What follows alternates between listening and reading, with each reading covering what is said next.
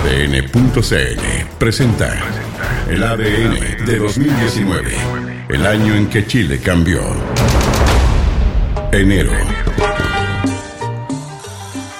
Un año más, ¿qué más da? Dice la popular canción. Claro que mientras dábamos los abrazos era difícil pensar que este año más, claro que iba a dar y mucho. Iniciaba un nuevo año y aquí revisaremos en un viaje de 12 capítulos el ADN de este 2019. Soy Manuel Palominos y esto es El año en que todo cambió, el podcast.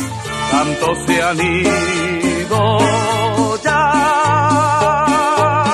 1 de enero y nos movemos a Brasil es Jair Bolsonaro, el nuevo presidente del gigante sudamericano, hombre polémico que recibía en Brasilia a distintos mandatarios que lo acompañaban, entre ellos el presidente Sebastián Piñera, quien forjaba así lo que para él era un objetivo durante este año, comentar un liderazgo internacional. Movimientos en la región que tienen también el foco puesto en Venezuela. Ante la crisis política y social que se vive en el país, gobernado por Nicolás Maduro, asuma un autoproclamado Juan Guaidó como presidente encargado. En mi condición de presidente de la Asamblea Nacional, invocando los artículos de la Constitución Bolivariana de la República de Venezuela, toda nuestra actuación basado en nuestra Constitución, ante Dios Todopoderoso, Venezuela, el respeto a mis colegas diputados y miembros de la unidad, juro asumir formalmente las competencias del Ejecutivo Nacional.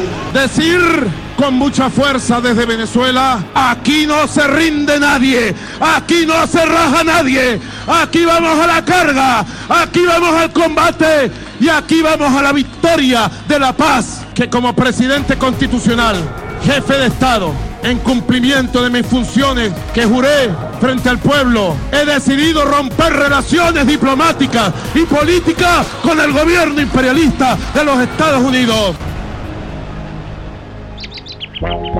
De vuelta en Chile, un tragicómico video protagonizado por un niño chileno y cómo no recordarlo, si para muchos, y no solo en Chile, el Chimuelo se convirtió en el primer viral del 2019. El funeral de Chimuelo, una catita que estaba sin vida y que su amo decidió enterrar. Ave María, Señor Jesús, lleva chimuelo al ataúd. Así las cosas y también desde las redes sociales, claro que en otro tono, un video también daba que hablar. Una nueva polémica protagonizada por el diputado del Frente Amplio Gabriel Boric, en donde aparece posando entre risas con una polera del fallecido fundador de la UDI, Jaime Guzmán, con un disparo en la frente. Las imágenes corresponden a una entrevista de 2017 realizada a El Disco y en la que el parlamentario habla de diversos temas hasta que recibe dicho obsequio. Tras la difusión del contenido, Boric aclaró que se trató de una sorpresa y que su actuar en dicho contexto no fue el más adecuado. Mi reacción no fue la correcta en ese momento, eh, que lo que debía haber hecho fue no haberla recibido y rechazado por lo tanto, y que pido disculpas a quienes legítimamente se puedan haber sentido ofendidos por ello. Las altas temperaturas marcan un soleado enero en Santiago que vería durante el primer mes del año una esperada noticia. Lanza la nueva línea 3 del Metro de Santiago, arteria capitalina que conecta las comunas de Quilicura, Conchalí, Independencia, Santiago, Ñuñoa y La Reina. Muy emocionado, muy feliz con esta, con esta nueva línea del metro. Vengo de, vengo, vengo de muy lejos, vengo de la comuna, vengo de la comuna de La Granja y, y soy acá, pero soy acá entusiasmado y muy aficionado de- del metro. Me gusta por lo- la comuna porque es- se ve más hermosa con un metro acá, pero me hubiera gustado que hubiera llegado al hospital militar.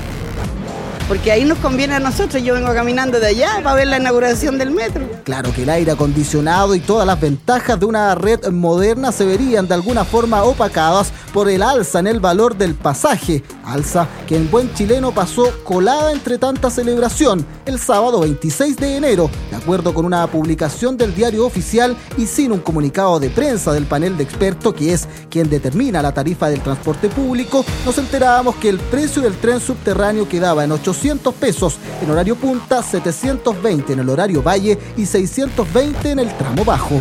Es una, mala noticia y yo soy la primera en lamentarlo. Si ustedes se imaginan eh, cuánto me afecta después de haber tenido tan buena noticia eh, tener que hacer ese anuncio. Hay un, un, índice que mantiene los costos, entonces toma en cuenta las variaciones del combustible, de la mano de obra, del dólar, del euro, del IPC y aplica un, índice y dependiendo del valor de ese índice se activa o no un alza de tarifa. Ese es el que está detrás de esta alza que acabamos de anunciar. Ya en esa fecha, la Coordinadora Nacional de Estudiantes Secundarios, la CONES, anunciaba una movilización para el martes 29 de enero frente al Ministerio de Transporte. Esto por el alza en la tarifa del Transantiago y del metro. Esto aún sin saber que por ahí iría el camino que finalmente iba a desencadenar como el detonante de una crisis social y política única en la historia reciente de Chile. Enero también marcaba aún los vestigios que golpeó a la Araucanía y al gobierno. El asesinato de Camilo Catrillanca calaba hondo en los chilenos y también en las autoridades del momento. El ex ministro del Interior, Andrés Chadwick, ya enfrentaba la idea de una acusación constitucional en su contra. Quienes desde la oposición, como lo señalaba ayer en el Congreso, han buscado o han querido formar una comisión para evaluar jurídicamente una eventual acusación constitucional, están en su más legítimo derecho a hacerlo. Es parte de las atribuciones que entrega eh, nuestra Constitución al Congreso, a la Cámara de Diputados y no tengo y están en su legítimo derecho de hacer las evaluaciones que estimen pertinentes. Finalmente fue una interpelación la que tuvo que enfrentar Andrés Chadwick, el cual iniciaba el que sería su año más complejo en su vida política. En el deporte. Pese a los renovados bríos de un nuevo año, el mes de enero no fue un buen mes para el deporte y el fútbol nacional e internacional. Una de las primeras novelas de la temporada la protagonizó un humilde muchacho de 22 años que sorpresivamente se convertía en refuerzo de Colo Colo. Se trataba de Juan Carlos Gaete, que luego de brillar con Cobresal en la liguilla por el ascenso, arribaba al Monumental como incorporación de la escuadra más popular del país.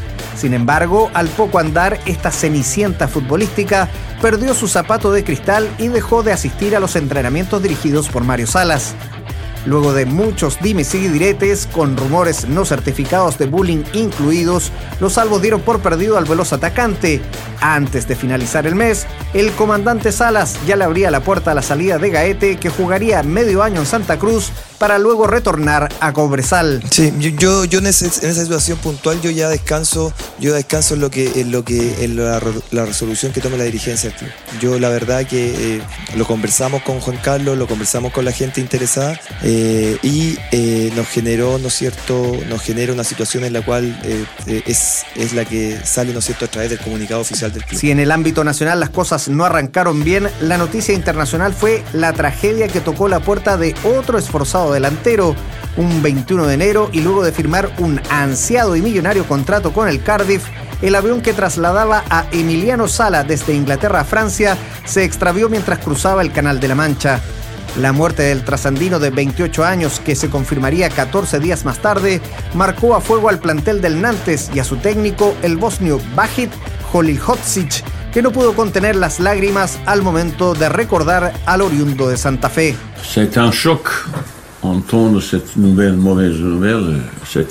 Es un shock escuchar esas malas noticias. Es un shock. Estábamos convencidos al principio de que lo iban a encontrar con vida, pero después de un día, dos días sin noticias, la esperanza iba desapareciendo. Pero la manteníamos. Yo como entrenador, cuando lidero un equipo, les tengo mucho cariño a los jugadores. Y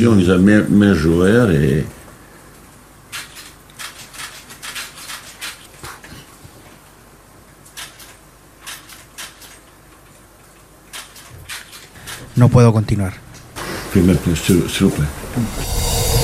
En Chile, la selección sub-20 de nuestro país protagonizaba un sudamericano disputado en Rancagua que terminó de la peor manera.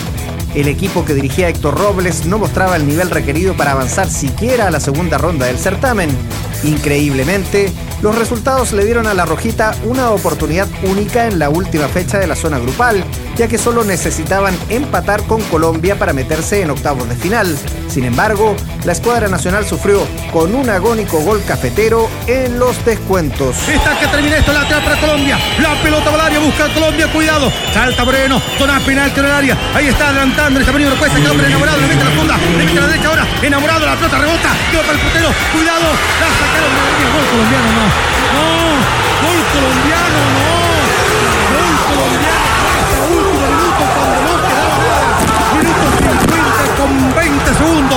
Gol de Colombia. Gol de Colombia y se termina todo. La derrota por la cuenta mínima desencadenó de manera inmediata una conferencia de prensa en la que el Choro decía adiós a la banca técnica. Y en eso es lo que tenemos que mejorar en este país. Eh, esa madurez futbolística que encuentran nuestros jugadores, que la encuentran a los 22, 23, 24 años. Y eso quise hacer durante dos años para entregarle distintas alternativas de crecimiento individual.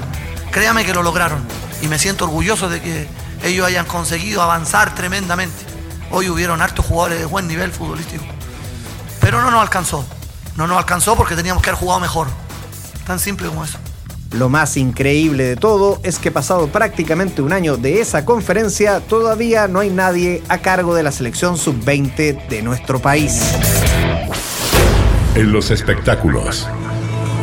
Apenas se apagaron los fuegos artificiales y los sones de las fiestas para recibir el 2019, la cultura y los espectáculos se tomaron las calles y escenarios del país.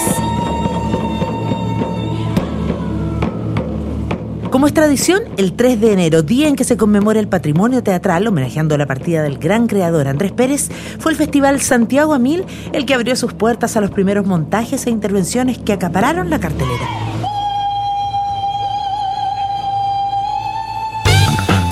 Obras nacionales e internacionales se pasearon por los distintos escenarios del certamen. Entre las apuestas locales destacaron De Quijano a Quijote con Héctor Noguera, La desobediencia de Marte y la búsqueda del saber con Francisco Reyes y Néstor Cantillana y Tribus de Manuela Oyarzún con Tamara Acosta, Mateo Iribarren e Ignacia Baeza. La música de los Patapelá, Yorca, Benjamin Walker o la haitiana Emmeline Michel también fueron parte de un evento que se toma el mes de enero y donde las calles son tan protagonistas como las salas. Once upon a time, there was a rat queen and a white queen who hated and detested each other so fiercely and without a single moment of relief. Intervenciones internacionales como Alice on the Run en busca del nuevo hogar de la compañía francesa Theatre Titanic, Swan Lake de la coreógrafa sudafricana Dada Masilo, Cuídese mucho de la fotógrafa y escritora francesa Sophie Colken, reflexionó en torno a las rupturas, o a la aplaudida figura gigante de la bailarina de la compañía española Antigua y Barbuda que con su grito mecánico por la feminidad se transformó en una de las favoritas del vigésimo sexto Festival Internacional Santiago a Mil, recepción que celebró su narradora Isabela Herrera. Sí, es muy emotivo porque el mensaje que da y cómo es recibido es maravilloso. Yo creo que tenemos un tiempo de pensar y de reaccionar en pro de que basta ya, de que ni una menos, respeto. Eso es lo más bonito, sin y lugar a dudas. eso es lo que nos permite a partir de, de la bailarina decir y ser recibido. La gente lo grita diciendo gracias. Y yo también aprovecho la oportunidad de agradeceros y de dar gracias a toda la gente que nos ha seguido y a toda la gente que ha recibido el mensaje y a todos los niños y niñas que lo han escuchado. Yo siempre digo que esto viene del nido familiar. Digamos a nuestros niños, enseñemos a nuestros niños eso, el respeto por la mujer, el respeto por ellos mismos. Y el autodenominado primer festival del año comenzó el jueves 10 de enero con la visita internacional de Jessie y Joy y el reencuentro de Kudai. El Festival de las Condes reunió a miles de personas que también rieron de buena gana con fusión humor, melón y melame y pastelito. Un certamen que en su segunda edición fue transmisión de ADN y contó también con los shows estelares de Américo, Emanuel, Schuster y Prince Royce. Bueno, hoy escogí mucho rojo, escogí mucho rojo hoy, creo que rojo significa amor, es el primer show del 2019. Supuestamente se dice que hay que recibir el año nuevo vestido de rojo para que llegue amor. Entonces, no sé. Y si de festivales se trata, las regiones también tienen sus propios eventos durante el verano. Uno de los más destacados, el Festival del Guaso de Olmué, que reunió en el Patagual entre el 17 y el 20 de enero a figuras como José Feliciano, Pimpinela, Chico Trujillo, Huachupé e Iyapo, y el humor de Chiqui Aguayo, Juan Pablo López o Belenaza uno que le gusta la comedia y, y, ve tele desde chica, uno como que no se imaginaba en un lugar así. Y bacán porque hay mucha gente, la gran mayoría, que no sabe que yo hago stand-up, que solo me conocen por los personajes de Morandé. Y si este año todos esperábamos las nuevas temporadas de La Casa de Papel, Game of Thrones o Stranger Things, comenzando el año descubrimos que siempre puede haber una nueva producción que nos sorprenda. Sex Education se estrenó a mediados del mes a través de Netflix y se transformó en uno de los títulos más novedosos y populares de la plataforma.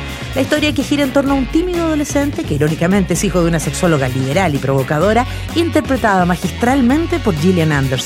La nueva temporada de Sex Education ya tiene fecha de estreno justo un año después de su debut, el 20 de enero de 2020.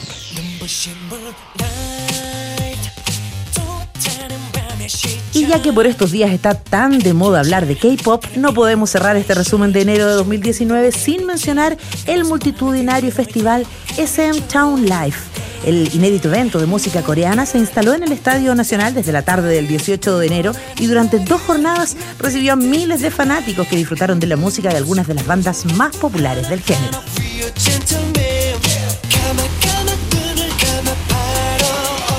Super Junior, Shiny y las chicas de Red Velvet fueron las principales atracciones de un espectáculo donde niños y niñas y adolescentes y jóvenes siguieron atentos las coreografías y llamativas puestas en escena de las bandas que dominan la escena de la música coreana de exportación, entre las que también figuraron EXO, CNT, BoA y Girls' Generation.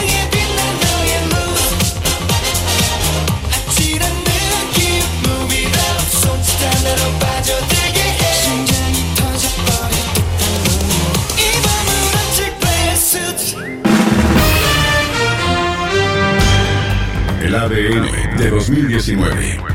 El año en que Chile cambió.